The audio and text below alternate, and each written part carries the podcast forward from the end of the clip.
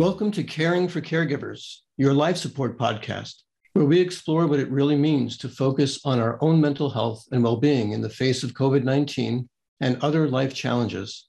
I'm your host, Phil Raynor, and I've been working in the behavioral healthcare field as a social worker, serving in clinical, supervisory, and management roles for over 40 years.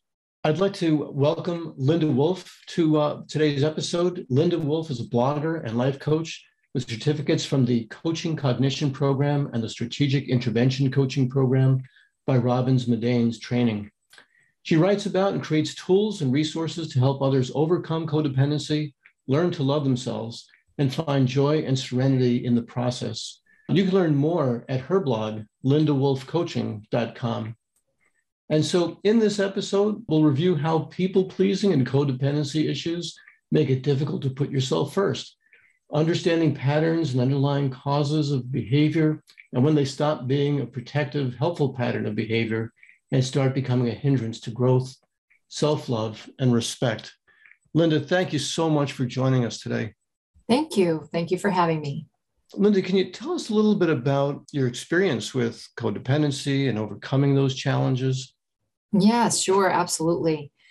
Well, as a young adult, I was very into people pleasing. So that led to codependency. I wanted other people to like me. I wanted to please them. And so I would often end up saying yes when I really wanted to say no to things. And, you know, it could be as simple as something where a friend invited me to do something that I wasn't really enthusiastic about, all the way to, I'll give you an extreme, where I got involved with an alcoholic. And if he asked me to lend money when I didn't really want to, I would still do it.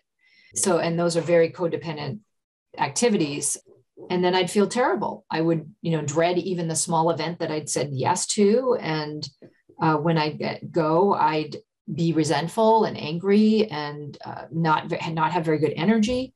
And then I would maybe try to get out of things or just be miserable when I was there. Mm-hmm. So yeah, it was a very uncomfortable way to respond to events. And I really didn't feel, but I didn't feel like I could say no. And then I felt responsible for how the other person would feel and how they would be responding. That's what the codependency was. Well, that's where that came in. So what were some of the strategies that you developed to deal with that codependent pattern? I did develop some very practical strategies, but before I got to that, I really had to take a hard look at myself and understand my own patterns. And when I started to see that I was codependent and I was doing people pleasing, I wanted to understand where it was coming from. So where it came from historically, and then why I kept doing it. And what I had to do was really accept who I was, like where I had come from and why I was still doing it, and that there were still good reasons for me to have those patterns. And then I also worked on letting them go. So they might have been necessary in the past to survive or to feel like I was getting through things, but they weren't serving me anymore. So it took a lot of writing and sharing and reflection to get through all of that and finally let it go and get to know myself better, so that now when somebody asks me about something, I check in with myself and I know what I want to do before I respond. But I do have a very specific strategy, a 6-step process that I would like to share with you if you guys are interested. Absolutely. Please go ahead and share that. Okay. So this is a 6-step process for how to say no and feel good about it. So the first step is to take a pause before you answer. So when somebody's asked you something, to do something with them or for a favor, whatever it is, before you answer and go to that automatic yes, take some time, just pause and listen. Secondly, listen to your gut. Don't just go with the immediate response, but listen to what you really feel inside. How will you feel if you say yes? How will you feel if you say no? And then which of those feels better? Or at least what feels least worse. That was another tactic I used, least worse. And then third, if the answer is no, let the other person know factually and kindly. There doesn't have to be a lot of emotion attached to that.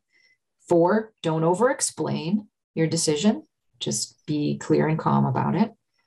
5 is stay calm no matter how they respond. You know, if they might overreact, they might get upset, they might get angry. Just stay calm. You know what you feel and why you're saying it. And then 6, let it go. Mm-hmm. That sounds like a great strategy and process for not just getting into that reactive mode that can happen with codependence, where it's just that knee-jerk reaction to think about and respond to what you perceive others to need. Right, exactly. Just step back. Mm-hmm. How is that process affected by COVID? I think COVID has made it more confusing to know how to interact with people. And especially if you have these codependent or, you know, these people-pleasing tendencies, you want to be there, be helpful for other people. But COVID has, you know, given us these periods of quarantine and lockdown and in between, like the confusing basis of trying to figure out what's going on. Mm-hmm. And so the risk levels of engaging with people have gone up and down and been unclear. And so you have to reflect on, where am I in this gestalt of risk and isolation and engaging with people to know how to respond to a request, like a simple request. So while we can't always say no in professional settings, and there was a lot obviously that went on in the professional world for us with COVID, in the personal realm, you have a little more, you know, like flexibility and ability to say no if it's appropriate. So this process has been helpful for me because if people, friends, I have young children. So being able to engage with people has been important for their development. And I want to say yes, but I have to be careful. And so it helps to walk through that process and say, is this the right thing for us right now? Is the risk level okay? Let me pause and think about it. What does my gut say? And then let the other person know that, yes, this feels good, or no, this isn't appropriate for us right now. And I will say that, you know, in the time of COVID, people understand, people have generally been very accepting and understanding and know, because they're coming from the same place of discomfort, unease, not knowing. So I try to also be in that other position of, if somebody is saying no to me and I don't think it, you know, needs to be that way, but still I'm going to accept it and let people do what they need to do. I agree with you that for the most part, people have been understanding that this has been a challenging time and willing to work with one another and respect each other's comfort level. And at the same time, we've been coming through a period of time that's been particularly polarized, both in people's personal lives and family lives and in their work world. Sometimes there are very polarized responses. Do you have any thoughts about how people might use the process that you described if they were interacting with somebody who really had a very different point of view in regard to health and safety practices, or their employer was asking for certain responsibilities to be met that were outside the comfort zone? I guess those are two big questions, but I wonder what your thoughts are. Sure. Those are great questions. I think, you know, in both settings that you're asking about, the process does help, because the first step is to pause before giving an answer. And I think for people who have a tendency to want to please the other person, it is difficult to take that step back, but it's essential to really start to understand how you feel internally. So in both, like I had those kinds of conflicts, both on a personal level and on a professional level. And I had to give myself time to work through. And I would encourage other people to also take that step of pausing before reacting. And I think, I mean, generally speaking, like you said, in these polarized times, it's not a bad idea to just take some time before we react or respond to people if we don't agree with them, or if it's interfering with like a family event, because there are times for me, I know that not all of my family was willing to get together when I on a holiday or something that I really wanted to see them, and not everybody could agree. So stepping back allows you to listen internally to how you feel and what you really want.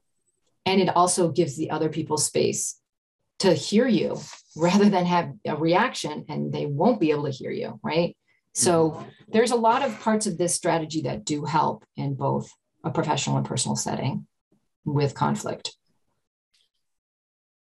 If a person wanted to learn more about how they can develop those skills, because they really are important interpersonal skills, how might they learn more about the process that you're describing?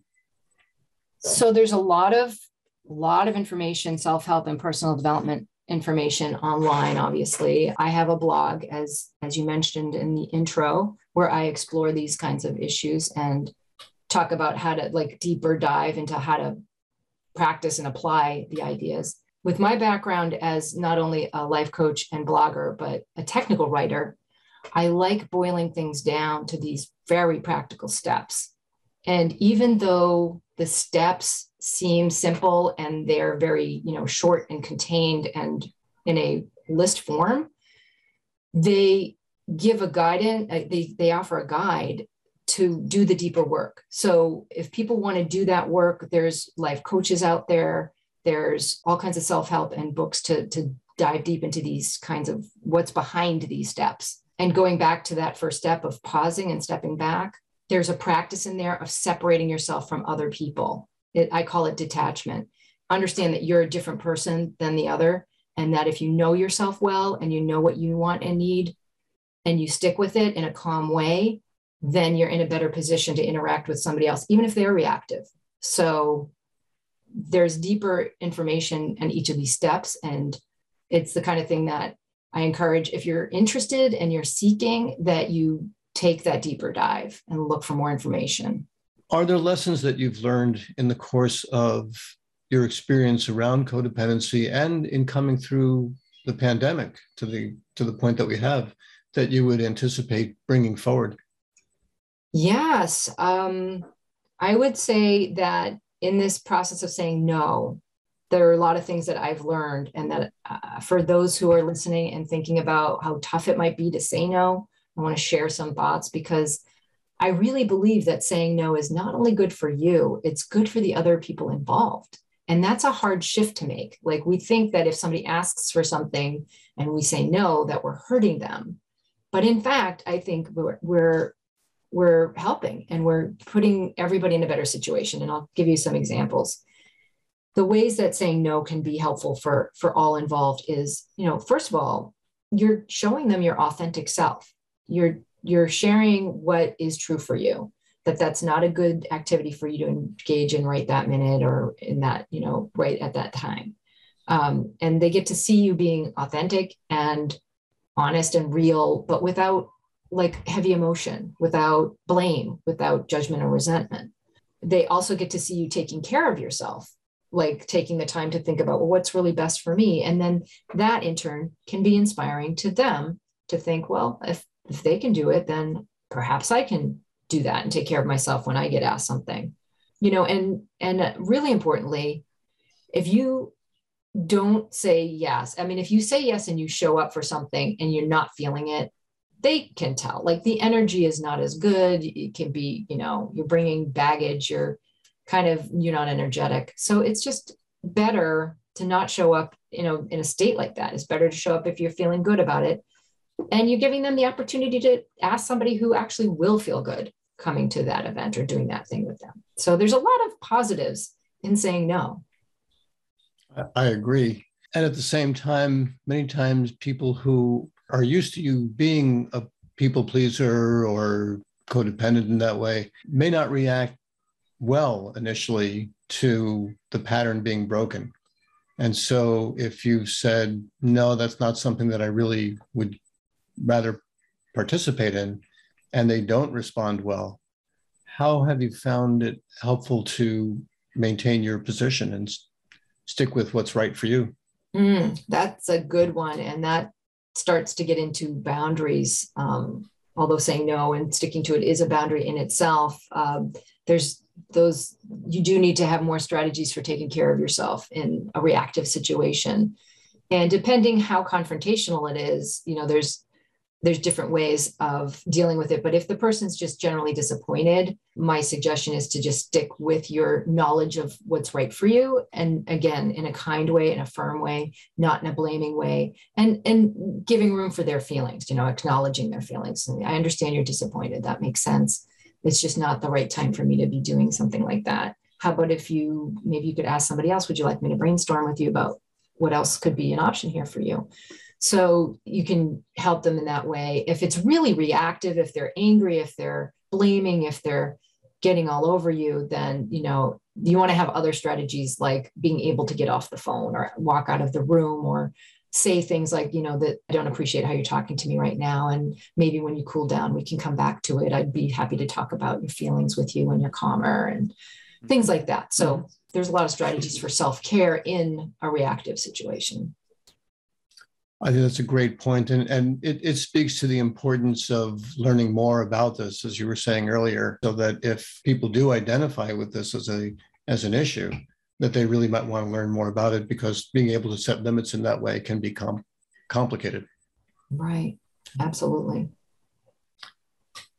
Any other recommendations or ideas that you would have for listeners as we're continuing to try to practice good self-care and coming through this COVID pandemic? Yes. I mean, I think the one point that I want to leave people with is this idea that taking care of yourself is actually good for other people. And in a time, you know, when people are suffering from COVID fatigue and struggling to, you know, maintain their own lives, it's really, really important to know that putting your own needs first and taking care of, you know, if you're feeling isolated, if you're feeling disconnected, if you're feeling scared, putting those first is not selfish. It's taking care of others as well.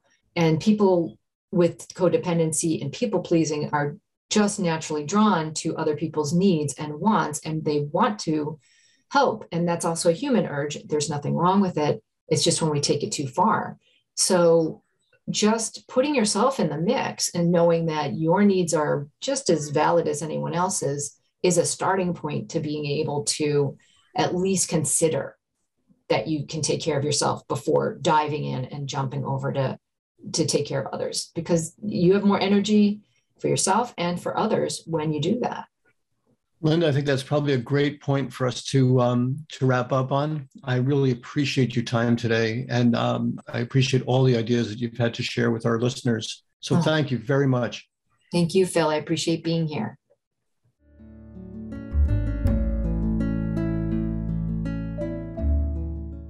Help is here. If you or someone you know is struggling with mental health or substance use concerns, contact 1-833-2-FIND-HELP. This podcast is produced by Advocates for Human Potential and supported wholly or in part through an emergency COVID-19 grant to the Illinois Department of Human Services, Division of Substance Use Prevention and Recovery from the U.S. Department of Health and Human Services, Substance Abuse and Mental Health Services Administration. The sentiments expressed in this podcast are not endorsed by any of these involved entities.